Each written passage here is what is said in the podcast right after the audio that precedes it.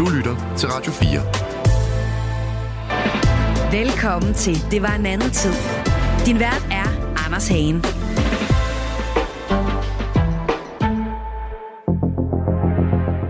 Kongen begår statskup. Kongen har afskedet ministeriets sale. Et ministerium nærgår vendte standet imod folkeflertallet. Landet foran politisk og økonomisk kaos. Reaktionen skal blive vidne til en folkerejsning af uanet vælde. Følgerne af det i dag begået statskup, der er enestående i Danmarks politiske historie, er uberegnelig. Ja, dramatiske sager, det her er den berygtede og historiske forside fra avisen Socialdemokratens ekstraudgave mandag den 29. marts 1920.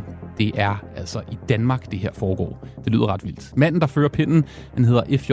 Borgbjerg. Han er redaktør på avisen, og er godt nok måske klar over, hvor meget den her forside vil skabe af rystelser i det danske land. For med det, så bliver den hastigt stigende mængde af danske arbejdere mobiliseret men er dronning Margrethes farfar virkelig ved at øh, afskaffe demokratiet i Danmark, eller spiller han bare spillet lovligt og gør, hvad han må inden for grundlovens regler, og handler påskekrisen i grunden lige så meget om kampen for at undgå en rød revolution? 100 år siden står Danmarks øh, kongehus og balancerer på vippen til at blive afsat, og kaos og opstand i gaderne er måske tættere på, end vi går rundt og tror om vores fredelige land. Og det er det, det hele skal handle om i dag. Velkommen indenfor her til øh, Det var en anden tid. Det er jo Radio 4's lille historieprogram. Det er her, hvor vi mesker os i gamle, overraskende fortællinger fra Danmarks historien. Og et øh, tronskifte går selvfølgelig ikke ubemærket hen for os. Og vi er måske de sidste til festen, men vi kommer med de vigtigste kapitler fra tronskiftet, synes vi. Fordi vi har nu lavet øh, tre afsnit, hvor vi har fundet tre vilde, overraskende kapitler fra den her nye kongehushistorie i forbindelse med, at vi har fået en ny konge. Jeg hedder Anders Sagen. Stort velkommen indenfor. Du lytter til Radio 4. Og hej, René Karpenshoff. Velkommen indenfor. Tak. Historiker og forfatter. Og så er du jo også med i dagens program, fordi du har beskæftiget dig rigtig meget med tiden op til påskekrisen 1920. Du har nemlig øh, skrevet bogen De stridbare danskere, som altså øh, ligesom zoomer ind på de her årtier fra, at vi fik grundloven i 1849 frem til påskekrisen, som er uhyre interessante for den tid, vi også lever i her i dag i 2024. Og i dag der skal vi øh, høre historien, som sagt, om, øh, om et ret vildt øjeblik i den nye Danmarks historie, som jeg tror, de fleste har hørt om i måske en historietime, eller har hørt et lille overskrift om, og det lyder egentlig meget hyggeligt, noget påskekrise, og, og vi blev alle sammen enige, og der var konsensus og den slags. Som jeg ved, René, at du har dykket meget ned i det her, og det, vi var meget tæt på blodbad, ikke? Jo, der kunne have lyttet med maskingevær i, i gaderne, hvis det var gået øh, mere skævt, end, end det rent faktisk gjorde. Og øh, René, jeg ved jo, du var til stede her for nylig, da der var tronskifte. Du stod foran øh, Christiansborg sammen med alle de andre danske borgere ja. og så øh, kong Frederik den, øh, den 10. Øh, blive hyldet sammen med Socialdemokraten Mette Frederiksen. Og det, jeg forestiller mig sådan en historiker som dig, som der har kigget meget på den her tid for, for 100 år siden, så må det jo have været ret sjovt for dig at se en socialdemokrat og kong Christian den 10. Øh, oldebarn jo stod og sammen og i fred og fordagelighed 200.000 danskere og alle klappede. Ja, det var et stort, øh, det var virkelig at mærke historiens øh, vingesus. Det er nu også en øh, anden type socialdemokrater, vi, vi har i dag, end, øh, end dengang. Øh, men man kan godt sige, at Stavnin han lagde, øh, kørte partiet ind i det spor, som, som gør, at, at vi så den scene, vi så her for nylig. Nu var Mette Frederiksen der jo også, fordi det er den siddende regeringsleders opgave at udråbe nye monarker. Hvor meget er i grunden sådan held, og hvor meget er forstand i forhold til, at vi stadig har et øh, kongehus her i 2024?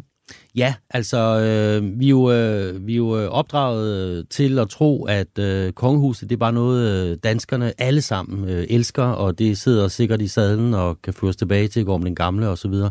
Øh, men faktisk så øh, har der netop øh, været nogle øh, kriser, og den største er absolut øh, påskekrisen. Det er nok der, vi har været tættest på at få kongehuset afskaffet og få omdannet Danmark til en republik. Man skal huske, at øh, det er jo ikke nogen naturlov, at øh, øh, gamle kongehuse bliver siddende rundt omkring i Europa øh, på det her tidspunkt. Øh, for eksempel jo i vores naboland Tyskland, der blev monarkierne jo afskaffet. Så, øh, og det var tæt på i Danmark. René, har du i grunden stået på Amalienborg Slotsplads blandt de mange tusind mennesker, der demonstrerede og krævede republik tilbage i 1920, som I jo skal zoome ind på i dagens afsnit? Havde du stået der, tror du, hvis du havde været live i 1920? Ja, det havde jeg jo helt sikkert, fordi øh, jeg har jo øh, selv øh, haft min gang på øh, den yderste venstrefløj som øh, besætter i 1980'erne, så jeg havde nok ikke bare råbt på republik, jeg havde nok også øh, råbt på revolution. Sådan Kaster du som, også måske? Øh, ja, altså, det, det, må, det vil jeg forestille mig, øh, fordi det var jo lige præcis øh, øh, det, som der var en hel del, øh, der gjorde her i påskekrisen.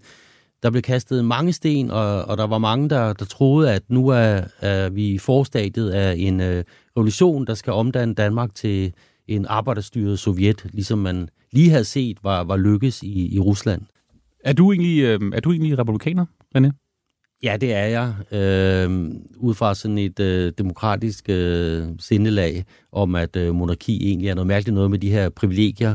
Men altså i, i praksis så øh, betyder det ingenting, fordi øh, jeg kæmper ikke mod øh, kongehuset. Øh, jeg er tilfreds nok med, at det har, det har fået den rolle, det har i, i dagens Danmark. Øh, og så måske en lille smule som historiker, så, så er det bare fascinerende med det der kongehus. Der, det har også sin, sin underholdningsværdi. Det er en fornøjelse, du er her, René Karpenschoff. Velkommen indenfor. Det er et ret vildt klip, det her. Det er øhm, nogen fra nogle meget kloge mennesker, nogle lydfolk og nogle historikere fra The British Imperial War Museum, der på en eller anden måde har genskabt øjeblikket den 11. november 1918 kl. 11, da første, første verdenskrig er slut, og kanonerne bliver tavse på Vestfronten efter over 1500 dage med den mest blodige krig, menneskeheden nogensinde havde oplevet indtil da. Og det er sådan en genskabelse. Det er ikke det rigtige klip, men de har målt ud for nogle seismografiske øh, optagelser og prøvet at konstruere, hvordan våben lød på det tidspunkt. Og det lyder jo ret vildt, synes jeg, at det bare skete fra det ene sekund til det andet, at kanonerne stoppede. Og lige så snart, da kanonerne stoppede, lige så hurtigt startede de fleste danssindede i Sønderjylland med at røre på sig. Det havde de gjort i et stykke tid. Men det var nu, nu, nu, nu kunne de altså mærke, at nu kunne vi få det gamle Danmark hjem til kongeriget øh, Danmark mange danskere, som sagt, i Sønderjylland, eller Slesvig, som jo det jo rigtig hedder, men altså også i de pænere borgerskab i Danmark, og også blandt politikere, vil altså gerne have Slesvig tilbage til, øh, til Danmark. René, kan du prøve lige at forklare os, øh, hvad er det, den her bevægelse går ud på? Ja, altså det går jo ud på, at øh, som du siger, at få, øh, få Slesvig tilbage til det danske rige. Øh, det der med Slesvig er jo ret kompliceret ting, så man skal passe på ikke at, at rode sig for meget ud i at forklare. Øh, men, øh, men altså det korte og lange er, at øh, Slesvig, som, øh, hvor den nordlige del af det, vi i dag kender som Sønderjylland, øh, og så den sydlige del ligger i dag syd for, for den dansk-tyske grænse. Men, men det område, det hertugdømme, det har jo engang været en del af, af, den danske, af det danske rige. Og det, da nu tyskerne lå ned efter at have tabt Første Verdenskrig, så er det klart, så var der mange nationale øh, kræfter i Danmark, øh, inklusiv øh, også det danske mindretal, eller de dansk øh, talende i øh, Slesvig, Sønderjylland, øh, der nu øh, regnet med, at nu kan det komme tilbage til Danmark. Og grunden til, at vi bringer hele det her spørgsmål op omkring, øh, hvor grænsen skulle gå i, i Jylland, det er jo fordi, det er sådan ud fra sådan en normal betragtning af påskekrisen her, det hele starter, på grund af, at der er afstemning i, i området i zone 1 og zone 2, nogle forskellige områder af altså Slesvig, der blev delt op efter sprogområder, hvor man troede måske, at der var uenighed om, hvilket land, som øh, befolkningen gerne vil tilhøre. Og der har været en afstemning i zone 1, som jo var en stor dansk øh, sejr, kan man sige. 75 procent cirka stemte ja, for. Ja, det er det, der er Sønderjylland i dag. Det, der bliver til, til Sønderjylland. Og så er der den her zone 2, hvor der altså også er afstemning, og det er blandt andet i området, hvor Flensborg befinder sig. Øhm, og hele det her er jo ligesom startskud i hvert fald ud fra sådan en normal historisk øh, skrivning af, af påskekrisen. Øh, kan du lige prøve at fortælle lidt om sådan hvad der ellers sker i, i samfundet lige her op omkring øh, 1920, udover at krigen er slut, så er det jo et, øh, et samfund, som er radikalt anderledes end det, vi kender i dag, ikke også øh, rent politisk? Hvis vi starter ovenfra, så, øh, så er der sket det, at øh, til forskel fra det meste af, af 1800-tallet, tiden efter grundloven, så har vi fået en, øh, en øh, vis øh, parlamentarisk styre. Øh, siden 1901 har, har kongen sådan nogenlunde øh, anerkendt, at det er Folketingets flertal, der bestemmer, hvem der er regering. Så vi har haft øh, nogle år, hvor øh, enten Venstre eller det radikale Venstre øh, har regeringsmagten. Øh, lige her i 1920 er det så det radikale Venstre. Øh, og derudover er det øh, stadigvæk overvejende et øh, bundeland eller et landbrugsland, men øh, som du også var inde på, så er øh, industrialiseringen i gang, og arbejderklassen vokser og vokser, og dermed også øh, Socialdemokratiet. Øh, så det er sådan et land, vi har, men det er også et land, der ligesom resten af Europa og verden er mærket af øh, sociale øh, problemer. I øh, kølvandet på Første Verdenskrig og i krigens slutning, der øh, var der økonomiske nedture.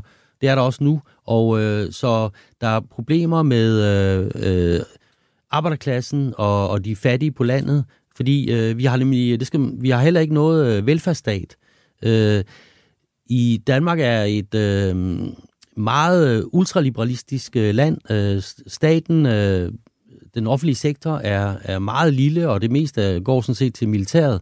Under Første Verdenskrig, da krisen øh, med stor arbejdsløshed og sådan noget tog til, der begyndte der at komme øh, noget mere af det, vi forstår ved en velfærdsstat og en stat, der, der gør noget øh, for, for de sociale forhold. Øh, men det var der mange, der regnede med, i, i hvert fald blandt borgerlige, at øh, det må vi få afskaffet igen nu, hvor krigen er slut. Men øh, det er altså det er et land med, med stor social ulighed og en arbejderbevægelse på, på vej frem og en parlamentarisme, der ikke sidder helt sikkert i sadlen. Kan du lige prøve at forklare lidt omkring kongens rolle i alt det her? Fordi nu har vi altså vi har noget grænsedragning, der er nogle mennesker, der er en lille smule uenige om, der er nogen, der gerne vil have den så sydpå som overhovedet muligt, og som minimum have Flensborg med, og så er der nogen, der bare gerne vil følge folkeretten, altså der, hvor, hvilket sprog folk taler. Folk skal selv høres, og, øh, og det er selvfølgelig en demokratisk afgørelse, og det har vi jo i form af den øh, siddende statsminister på det her tidspunkt, som er øh, Sale, som jo er fra det radikale venstre. Derudover har vi altså også den her konflikt imellem, at der er en stor gruppe af borgerne, som øh, er arbejderne, som, som simpelthen gerne vil have en radikal øh, samfundsomvæltning i samme periode, altså hvor vi godt kan forestille os på den anden side af det, der står kongen og mange af de mennesker, der bakker op om øh, monarkiet. Kan du ikke prøve at forklare lidt omkring øh, kongen her i 1920? Han hedder Christian 10. Det er dronning øh, Margrethes øh, farfar jo, kong Frederik 10. Øh, oldefar. Det er jo ikke så langt ude i, i, i historien, det her. Vi kender ham som øh, ridderkongen, ham der sad på, på hesten, lille overskæg på det her tidspunkt, så var meget øh, tidstypisk, meget militant. Ikke? Han, kunne, han elskede militæret og, og det der med at gå i kolonner og honør og den slags. Men hvad havde han af reelt magt her i 1920? Ja, det er nemlig et godt spørgsmål, øh, fordi øh, i dag er vi jo vant til, at øh, godt nok skal øh, nye ministre øh, forbi, øh, tidligere var det jo så dronningen, nu er det fremover kongen, men altså, øh, de skal lige op og godkendes, øh, og øh, det står også i grundloven, at øh, sådan skal det foregå. Men, øh, men på det her tidspunkt, der, øh, der stod der også i grundloven, at kongen øh, udnævner og afskediger selv sine ministre. Øh, men det var, øh, hvad skal man sige, i mange år blev det også taget fuldstændig bogstaveligt. Øh, sådan var det i øh, 1800-tallet, sådan var det på Christian 9's tid.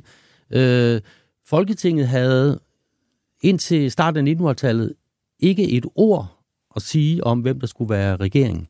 Øh, det, det glemmer man nogle gange. Så de folkevalgte bestemte ikke, hvem der skulle lede? Nej, overhovedet ikke. Øh, og, øh, men det er jo så det, at øh, i, i starten af 1900-tallet, der, øh, der havde Venstre i, i ret lang tid været det absolut største. De havde øh, tit øh, 70-80 procent af stemmerne i, i Folketinget.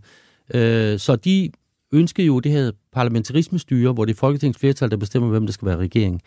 Det har de kæmpet for længe, og nu i starten af 1900-tallet var det begyndt at blive sådan en praksis. Vi kender det som øh, systemskift i 1901.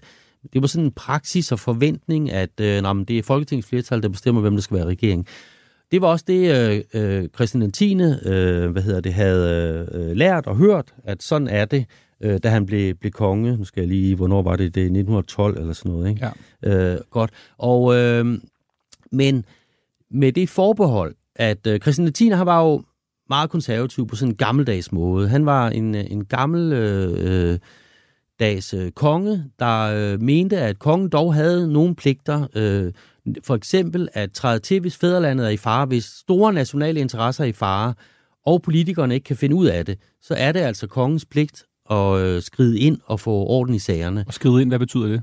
Jamen altså, det er et godt spørgsmål, men det kunne jo være at fyre den øh, udulige regering, der, der sad på det her tidspunkt. Øh, i, det er sådan, at øh, der øh, Christian den 10. far, øh, Frederik den 8., han havde også været i gang med, øh, at, øh, og det er efter systemskiftet, det er i, i, i 1908 og 10 og sådan noget, tror jeg, der er et par episoder, mens Christian den 10. Øh, endnu ikke er kongen, men altså kronprins, der øh, er faren, altså Frederik 8., øh, også ved at fyre øh, en regering, fordi han mener, at nationens interesser er i fare. Det er typisk noget med, at øh, øh, de radikale ikke vil være med til et stærkt nok dansk forsvar, så, så landet er, er truet og den slags ting. Det er ikke fordi, de sådan tænker kongerne på det tidspunkt, at man bare skal gribe ind i alt muligt. Men de er altså ikke færdige med at blande sig i politik. Så det er ikke sådan et diktatorting, vi snakker om her? Nej, det, det er ikke... Han, han ser sig ikke sig selv som ham, der skal bestemme? Nej, det er ikke ligesom øh, Christian den 9. tid i, i 1880'erne for eksempel, hvor at øh, Christian den 9. rent faktisk øh, deltog i sådan et halvdiktatur sammen med, med Estrup i en lang periode. Øh, Estrup, der var regeringsleder.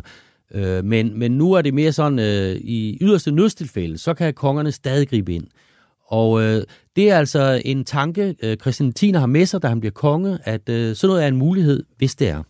Det lyder jo sådan radikalt anderledes i forhold til, hvordan vi tænker vores øh, kongehus her i 2024. Det ville være helt vildt, hvis vi oplevede, at øh, det kan da godt være, at man selv kunne blive fristet til nogle gange at tænke, ah, kan man ikke få en anden regering? Mm. Øh, men det går jo ikke. Øh, men altså på det tidspunkt, hvis man var konge, jamen så kunne man, øh, så var det ikke udelukket, at det var en mulighed. Og hvad, hvad med sådan noget med, øhm, jeg forestiller mig også, at kongen har vel også haft nogle folk, der har visket ham lidt i ørerne. Der er nogen, der har haft mere direkte adgang til Amalienborg, hvor han jo øh, boede og opholdt sig. Hvad, hvad er der af mennesker, der ligesom rådgiver ham? Er der nogen, der har en øh, nærmere kontakt med ham? Ja, ja det er jo det, fordi øh, kongen han er jo del af et øh, netværk, som selvfølgelig primært er samfundets øh, spidser, øh, noget frimurloge noget? Nej, det er bare, øh, hvad skal man sige, selvfølgelig øh, adelige, og, og, men også de, de helt store øh, kapitalister, som øh, vi har H.N. Andersen på det her tidspunkt. Det er datidens øh, Mærsk. Øh, og, øh, og den slags øh, øh, topfolk i samfundet, det er også dem, der har kongens ører, kan man sige. Og de, de taler ofte med ham, øh, og, øh, og kongen lytter til, hvad de siger. Så han, kongens øh, oplevelse af Danmark, han, han øh, sidder jo ikke på bodegaer ude på Nørrebro og taler med arbejdere og sådan noget. Han kommer i nogle helt andre kredse, og man kan godt sige, at Christian den 10. på den måde ikke altid havde føling med, øh, hvad der egentlig rører sig i befolkningen. Der var ikke royal runs? Og Nej, det var der i hvert fald ikke med ham. Det kan jeg godt sige dig. Radio 4. Ikke så forudsigeligt.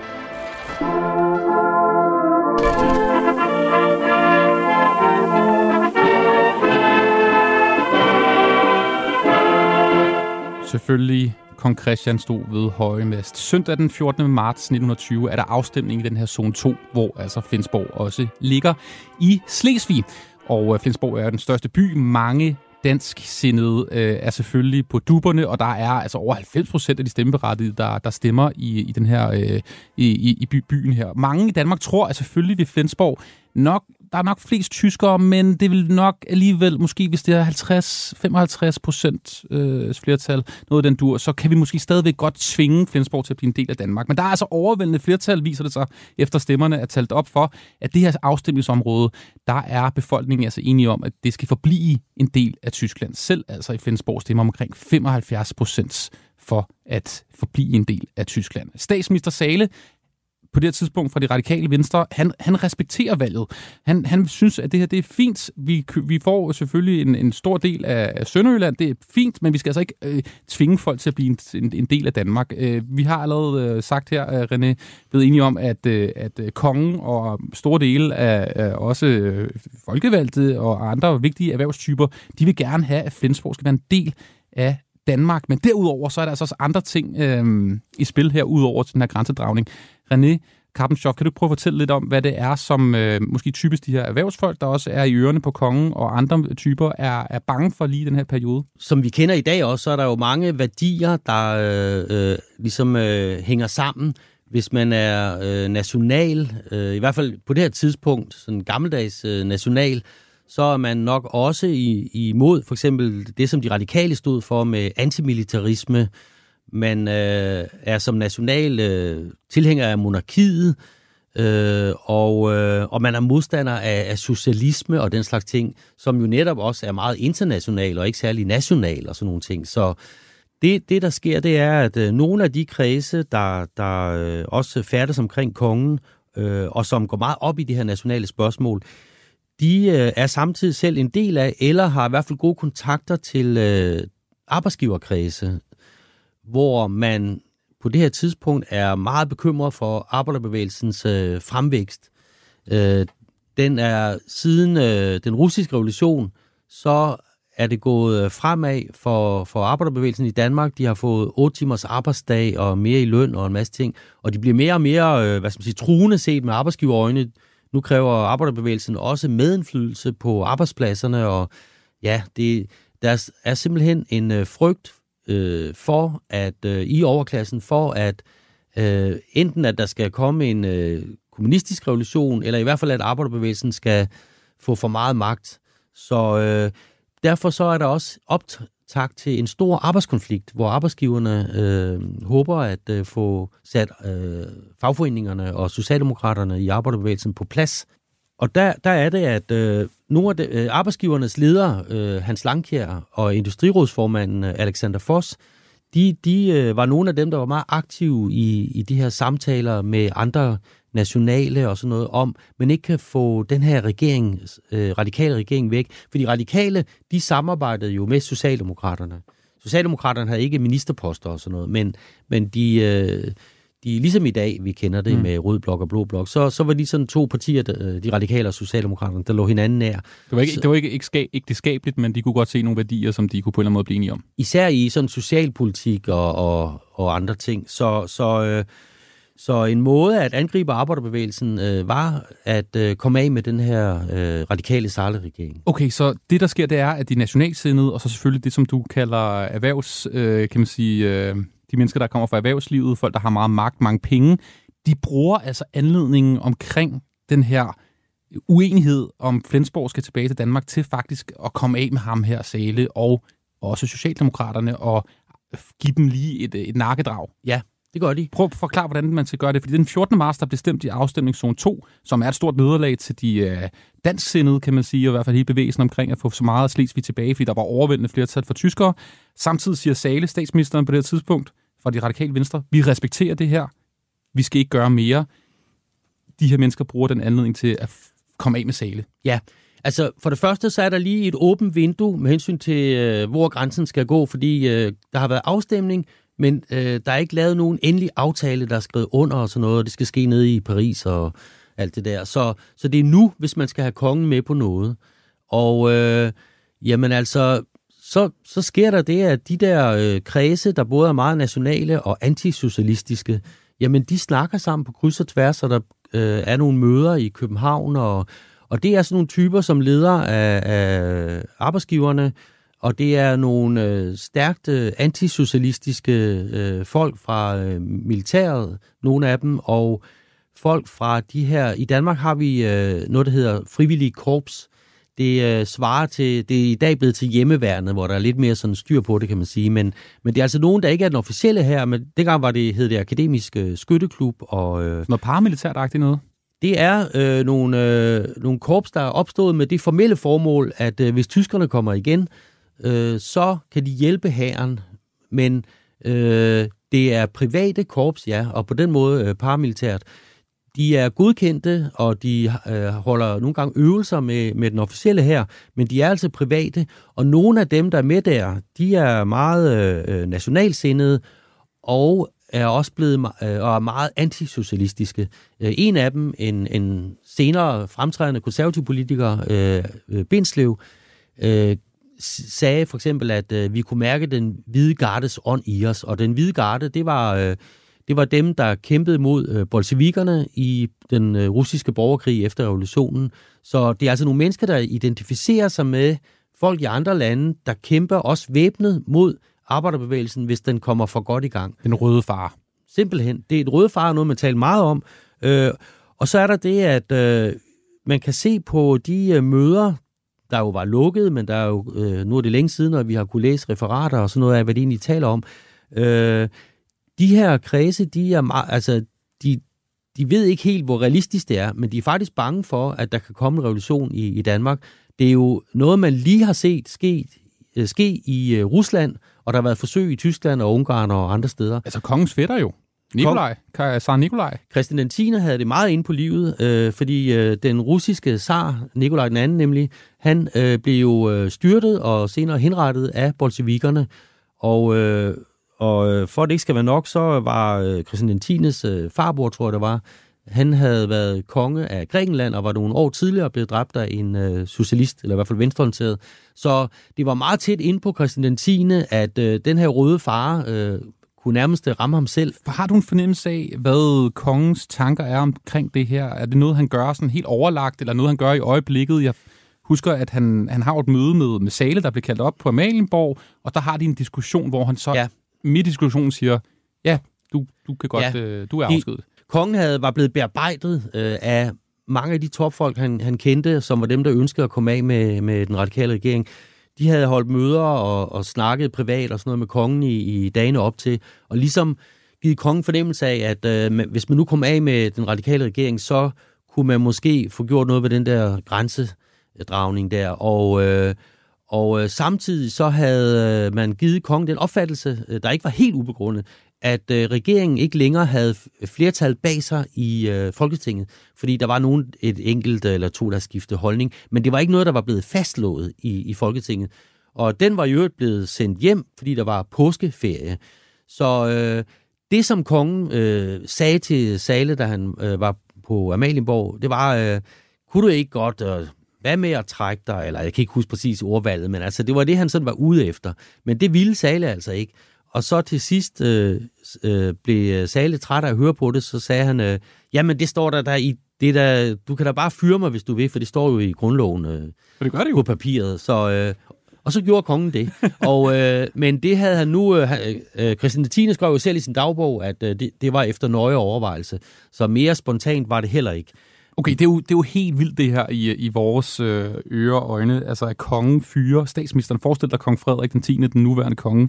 Han altså indkalder Mette Frederiksen til et møde, og så ender det med faktisk, at øh, Mette Frederiksen bliver fyret. Og ja. kongen selv indsætter en, en ny mand på posten til på en eller anden måde at få, øh, få get the job done, altså få Flensborg hjem, men måske også med bagtanker om at undgå en, en revolution. Og ham her, der kommer ind i stedet for, fordi så langt har han trods alt tænkt, det er hans egen øh, advokat.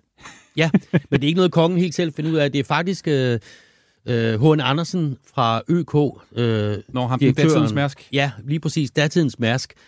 Det var ham, der havde øh, blandt andet øh, lavet en liste over folk, der så kunne være gode at, at have. Øh, det skulle selvfølgelig være nogen, kongen kendte, og lederen, øh, Otto Liebe der, han øh, var netop kongens advokat, så det var nok også derfor, så var det en konge kendte. Og Liebe, han var også altså, virkelig antisocialist.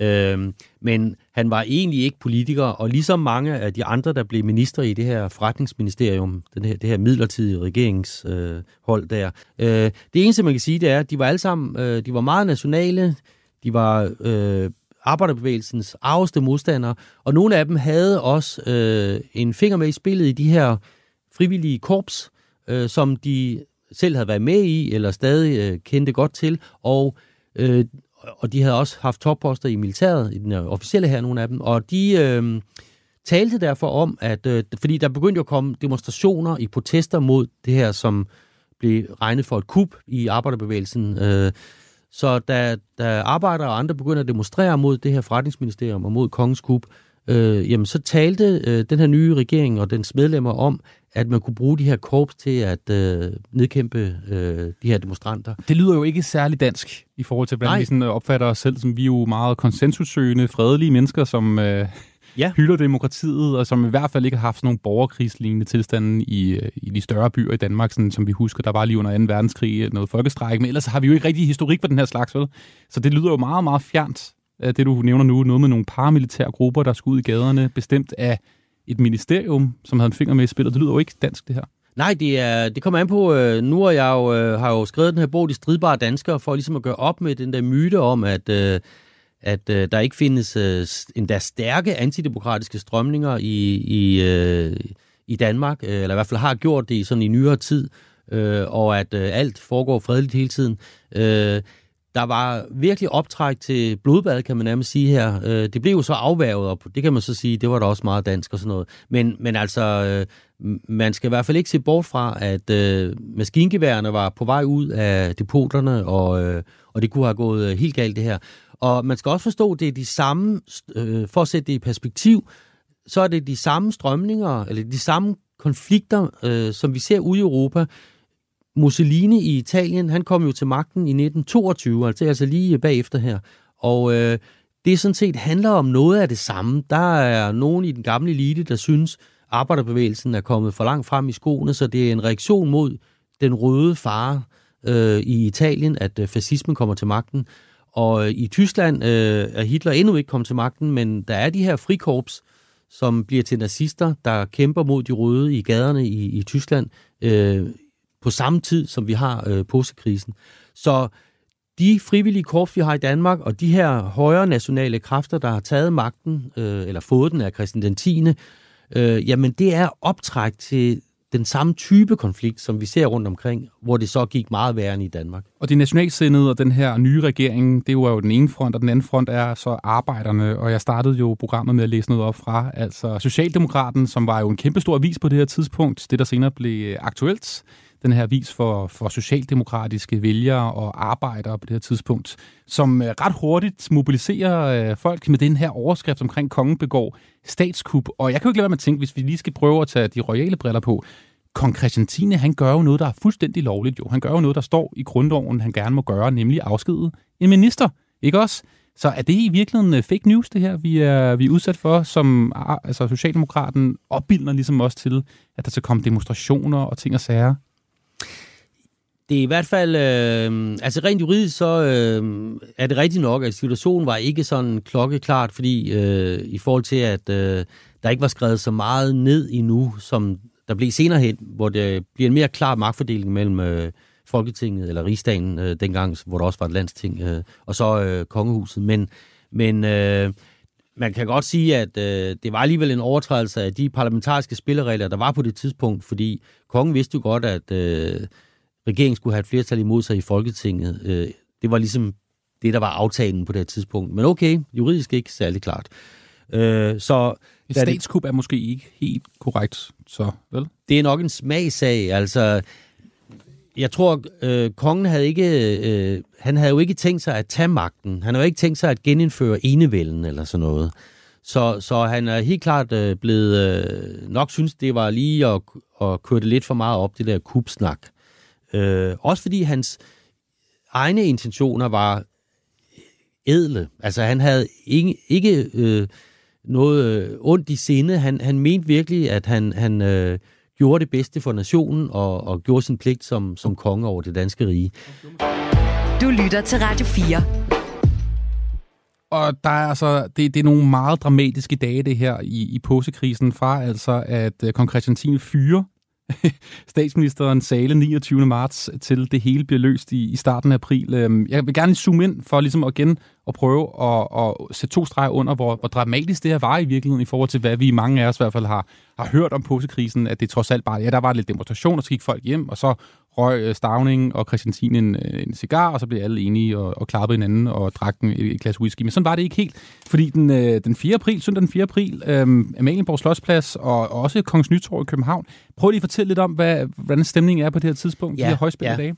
Ja, det er fordi, det er rigtigt nok. Øh, øh, især de, de øh, tidligere historiebøger, de har, har meget gjort ud af, at, øh, eller hvor fredeligt det, det endte. Og øh, om lørdagen øh, var der en stor demonstration på Amalienborg Slotsplads, der var fyldt med røde faner, og der var noget tumult med politihester og sådan noget, men så blev det ligesom ved det. Øh, der, var, der havde været demonstrationer hver eneste dag siden kuppet, så øh, det er ligesom der, mange historier slutter. Men faktisk om søndagen, det var der, det for alvor øh, gik løs.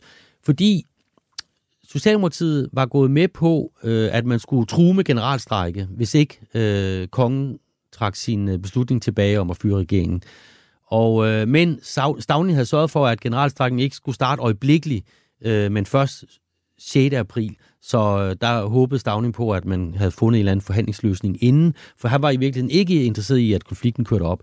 Men det her var jo chancen for den yderste venstrefløj, den revolutionære venstrefløj, den var opstået i, i årene der omkring 1. verdenskrig og den russiske revolution, og de kom faktisk fra Socialdemokratiet. Det var udbrydere af Socialdemokratiet, som øh, mente, at det gik for langsomt med alle de der forhandlinger og kompromiser, Socialdemokraterne øh, var begyndt at stå for. Altså sociale og, reformer og den slags? Ja, og øh, de, de, øh, den nye revolutionære venstrefløj, de, først hed de syndikalister, og så kom der Venstre Socialistisk Parti, og, og her i 1920 ender de med at hedde DKP, Danmarks Kommunistiske Parti. Så lad os bare kalde dem kommunister, fordi øh, det var det, de, de ret hurtigt blev til der. Øh, de var også inspireret af den russiske revolution. Øh, som sagt, så var Lenin jo faktisk også en russisk socialdemokrat, men øh, det at de viste, at øh, man behøver faktisk ikke at vente så længe. Man kan simpelthen gennemføre en revolution, og så, gør, og så skabe det der arbejderstyret demokrati, som på papiret var det, man kæmpede for. Det inspirerede jo helt vildt, og vi har øh, danskere som øh, Marie Nielsen, øh, der var socialdemokrat, men som var der over og blev meget inspireret af, af den her revolution, og øh, også øh, formanden for de unge socialdemokrater, Ernst Christiansen, som blev øh, DKP-partiets, eller Kommunistpartiets første danske formand, øh, han havde også været derovre, og øh, det var helt vildt opildende og, og opmuntrende for, for revolutionære arbejdere i Danmark at se, at det, det faktisk kan lade sig gøre at skabe det her paradis, som de havde altid øh, ventet på. Der er jo ingen, der ved på det her tidspunkt, hvad det ender med. Så de så jo i påskedagene, at nu har vi chancen, øh, fordi øh, hele arbejderbevægelsen er på gaden, og øh, hvis der kommer en generalstrække, så kan det blive starten på en egentlig samfundsomvæltning. Så de var selvfølgelig med til at indkalde til demonstrationer, og også til at skærpe kravene. Selvfølgelig skal der være republik, men vi skal også have øh, en revolution. Og øh, derfor var de altså meget på, med på gaden her. Og den om søndagen øh, er det, at øh, det simpelthen udvikler sig til, til voldsomme, meget voldsomme gadekampe. Øh, ind omkring Amalienborg, der starter det. Og, øh, og så breder det sig ud i gaderne til øh, Kongens Nytorv og, og faktisk rundt omkring i, i byen, og der bliver smadret en masse ruder, og politiet de har fået øh, store køretøjer nu, øh, fyldt med betjente, hvor mange af dem også står ude på trinbrættene. Der Nogle hollændervogne-agtige? Ja, det var datidens hollændervogne, der, øh, men der kunne faktisk være flere øh, i. Dengang var, var folk ikke så ømskinnede åbenbart, fordi øh, mange af betjentene stod uden for på bilen, øh, på trinbrættene, der var lavet tilstrækkeligt brede til, at der kunne stå en hel række betjente, og så kørte de ellers ind i myldret, mens stenene havlede ned over dem, og ja, de, de var ikke... Øh, de var, nogle, øh, de var rå, de der panserbasser. Øh, men øh, alligevel så udviklede det sig til altså meget voldsomme gadekampe med, med stenkast, hvor at øh, politiet også to steder øh, skød med skarp simpelthen for at holde, øh, øh, demonstranterne på afstand. Hvad var demonstranternes ligesom, endgame for den her demonstration? Fordi havde de tænkt sig, at de ville storme Amalienborg og få fat i kongen? Ja, det, det, og den slags? øh, det er et godt spørgsmål, fordi øh, godt nok så øh, de, de revolutionære ledere i Danmark talte øh, verbalt meget om den her revolution og samfundsomstyrtning, men det er meget svært at se, at de sådan rent praktisk, rent faktisk havde forberedt det.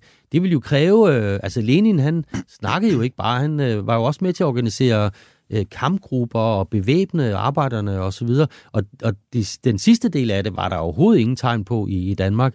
Øh, der blev snakket om revolution, ja, øh, og man skulle øh, vælte monarkiet, og man laver en demonstration, der nærmer sig Amalienborg, men at, hvad de rent faktisk havde tænkt sig, hvis de var kommet helt derhen, og ikke var blevet slået tilbage af politiet, og i øvrigt Livgarden, som blev sendt ud for at hjælpe politiet, øh, jamen det er sgu svært at sige, undskyld jeg banner. Så det er faktisk det er to grupper over for hinanden, som ikke har sådan et, et sådan helt stadfæstet, og måske er helt enige om deres mål. Altså vi har demonstranterne, som er en smeltedil også af mange forskellige mennesker, kommunister, øh, lidt mere gængse socialdemokrater, borgere måske også bare i byen, som er utilfredse med kongen på den ene side, som ikke har sådan et helt defineret mål, i hvert fald ikke sådan, hvordan vi skal nå det her med en revolution. Og så på den anden side, så har vi kongen og den her nye regering bestående af nogle erhvervsfolk og nogle af kongens venner, øh, som måske er øh, primært interesseret i, at vi skal have Flensborg tilbage til Danmark, men også har en eller anden diffus fælles interesse i at undgå en social revolution, eller en socialistisk revolution, som de faktisk var i gang med at antænde ved at øh, have afskedet sale. Det virker på mange måder ret uduligt, det her, og meget dansk.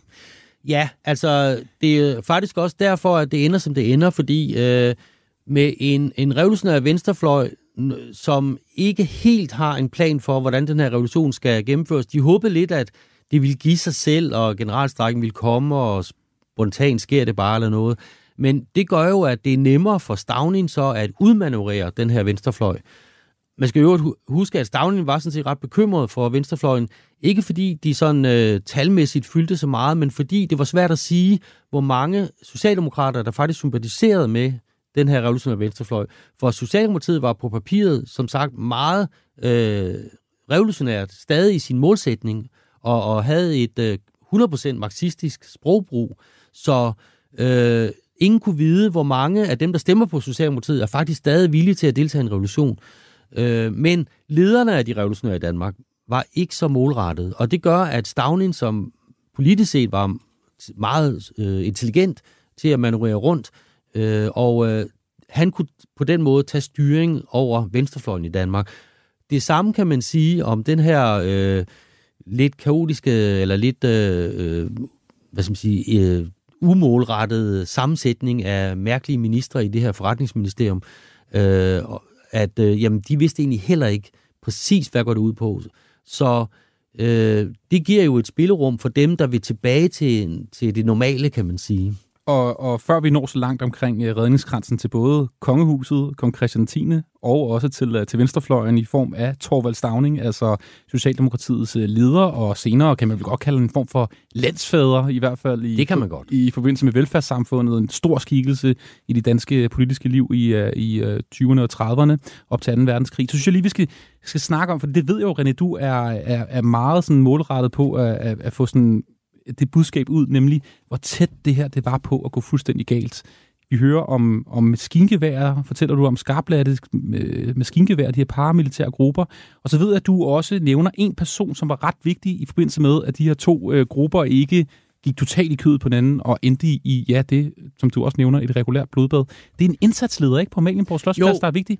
Jo, det er, øh, jeg har han ikke på Amalienborg Slottsplads, men det er en uh, politimand, der hedder Ejner Mellerup. Han havde også været med uh, i uh, Stormen på Børsen og, og Slaget på Grøntså og den slags uh, et par år tidligere. Uh, han var på vej op i gelederne, og nu her under påskekrisen var han uh, konstitutioneret ordenschef. Så han var stod altså for indsatsen i hele København. Og han var også en meget intelligent uh, politimand, så forstod, at... Uh, Politiets opgave er ikke, øh, som de nogle gange gjorde tidligere og senere, øh, hvis man ser nogle demonstranter, så skal de bare gennempryles for enhver pris, og man farer lige flæsket og frem med hård hånd, øh, hvor som helst og når som helst. Han tænkte sig faktisk rigtig meget om at kunne se det strategiske niveau i den her konflikt. Hvad er det vigtigste for politiet? det er at undgå, vi kan ikke undgå, at der bliver uro, vi kan ikke undgå dit og dat, men det er at undgå, at det her kommer helt over. Øhm, og folk bliver dræbt eksempelvis. Så den simpelthen. Så, så han, øh, han, øh, han disponerede sine styrker og hele sin indsats øh, efter den målsætning, at det her, det handler ligesom om at ride en storm af. Og øh, i politiet var det også almindeligt, øh, det havde det været igennem årtierne forud, at øh, er der større kriser og optræk til noget, så skynder vi os at mobilisere og bede militæret om at hjælpe os. Øh, det er ikke mange, der er klar over, men det var ikke så usædvanligt i 1800-tallet for eksempel, at, øh, at militæret enten var sat ind, eller i hvert fald stod klar.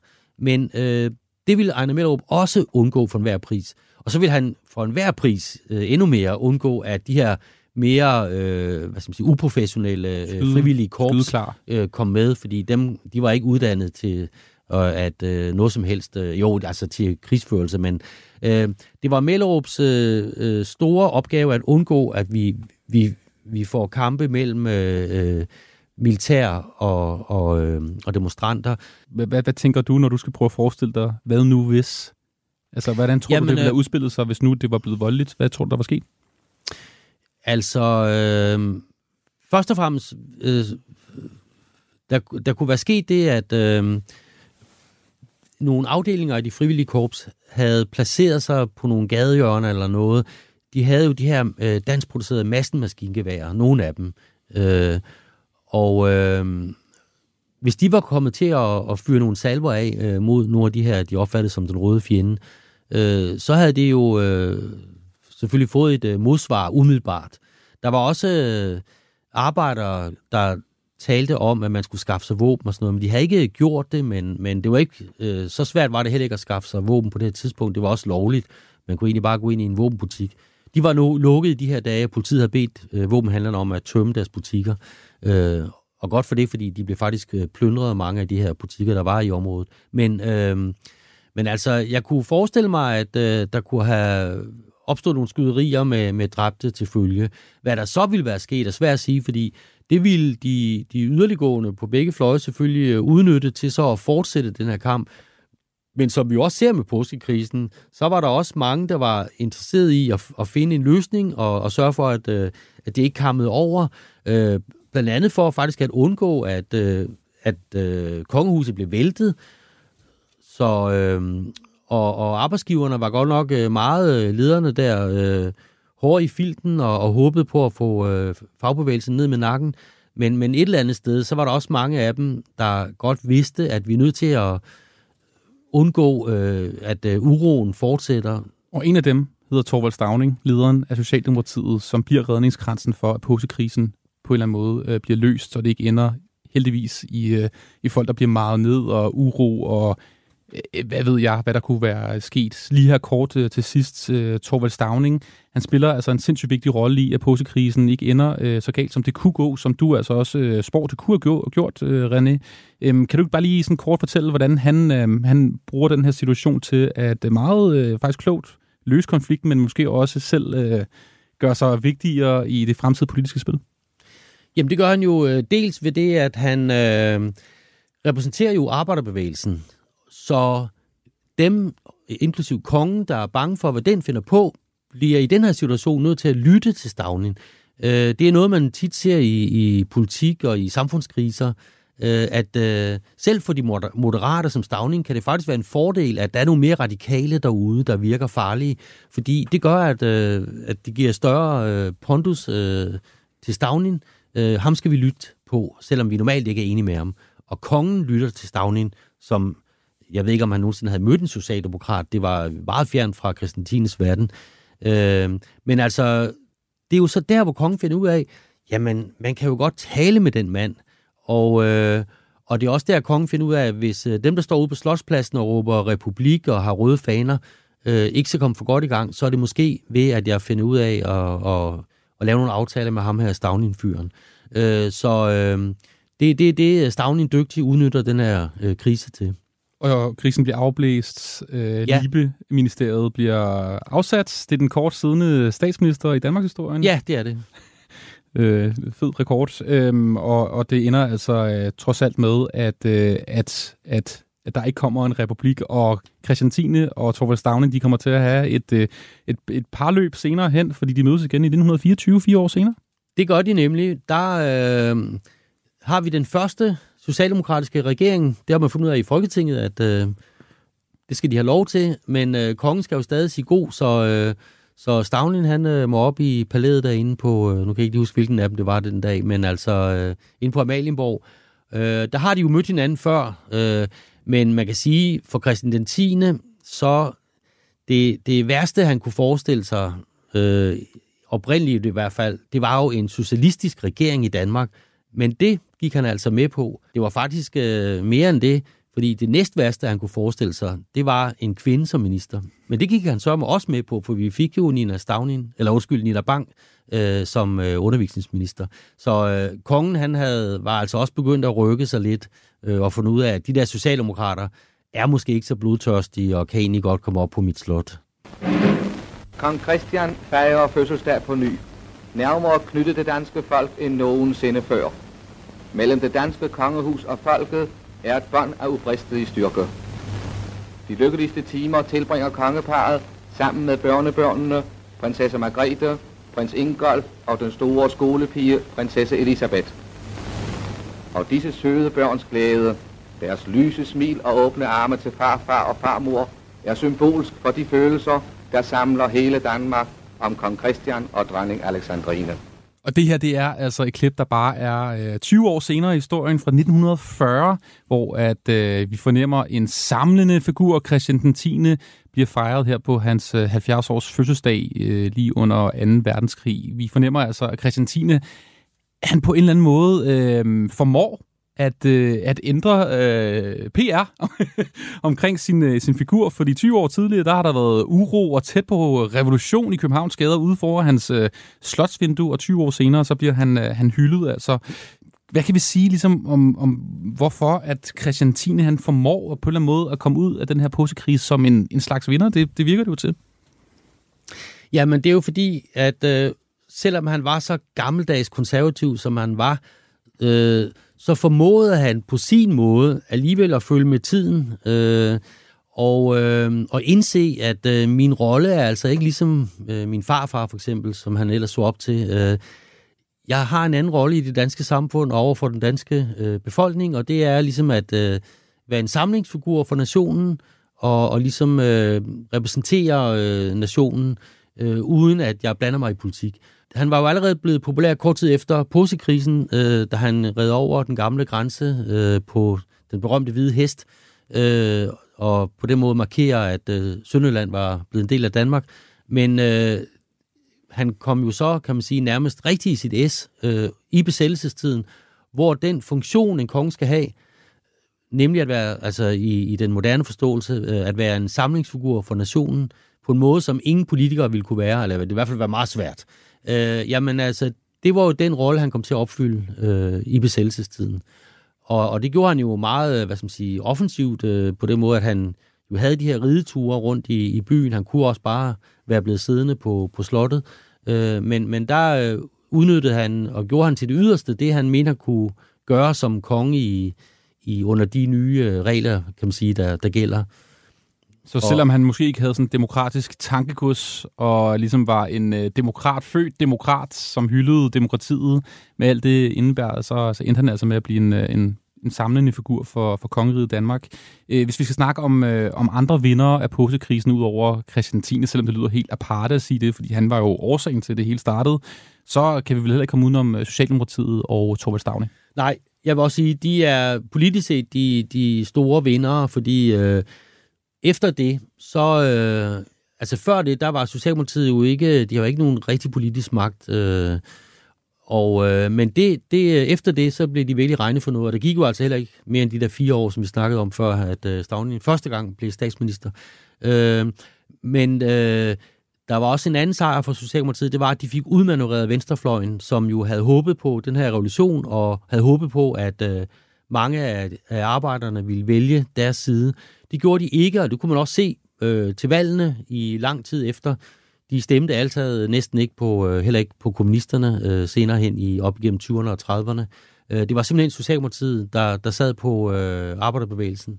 Og, øh, men og hvorfor, det var en stor sejr. Men hvorfor fyre øh, Stavning ikke øh, Christiantine? Hvorfor er det? Fordi han har jo trods alt også... Øh, han har noget, noget tankegods, ja. som er, som du også nævnte, Socialdemokratiet gik jo ind for en eller anden form for samfundsomvæltning, hvad med alt det gamle skulle ud, eksempelvis ja. kongemagten. Hvorfor fyrer han ikke Christiantine? Ja, det, øh, det er der flere grunde til. Øh, den ene er, at øh, Stavning troede på den langsomme reformvej og forhandlinger, men en, en, og hvis man fyrede kongen på det her tidspunkt, øh, afskaffede monarkiet, så ville højrefløjen jo nok reagere, og så ville de der frivillige korps måske alligevel komme.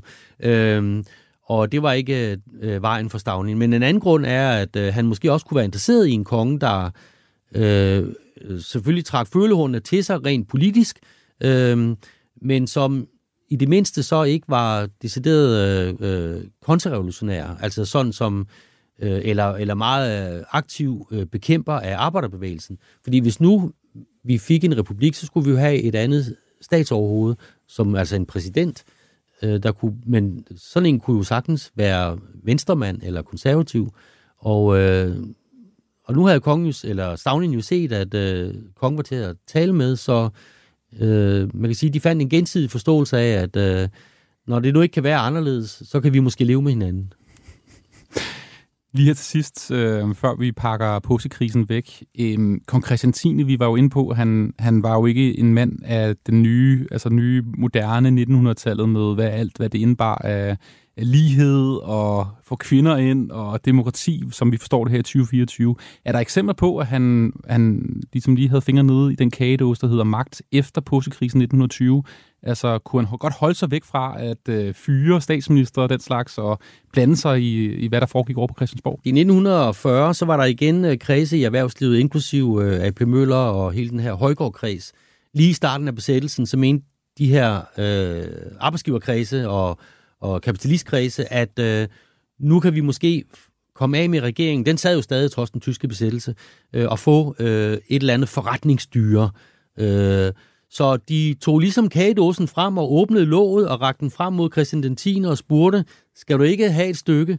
Altså, vil du ikke fyre den regering, der er, og så lade os overtage? Det sagde Christian den 10. nej til. Øh, så han havde åbenbart lært lektien fra, fra posekrisen. Og således har vi også stadig et øh, monarki nu med altså Christian 10. oldebarn på tronen, kong Frederik den 10. René Karpenshoff. Tusind tak, fordi du havde lyst til at være med her i dagens udgave af Det var en anden tid. Forfatter, historiker, og øh, man kan læse meget mere om den her ekstremt spændende tid i Danmarks historie i din bog, De stridbare danskere fra 1840 frem til altså påskekrisen 1920. Tak fordi du var med i dagens program. Selv tak. Du har hørt på Radio 4's øh, lille historiske program, som vi altså kalder for Det var en anden tid. Med til at lave dagens program var Karoline Jul Christensen og Simon Axelsen, og jeg hedder Anders Hagen. Du lytter til Radio 4.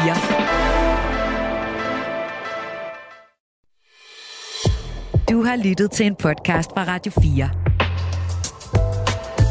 Find flere episoder i vores app, eller der, hvor du lytter til podcast. Radio 4 taler med Danmark.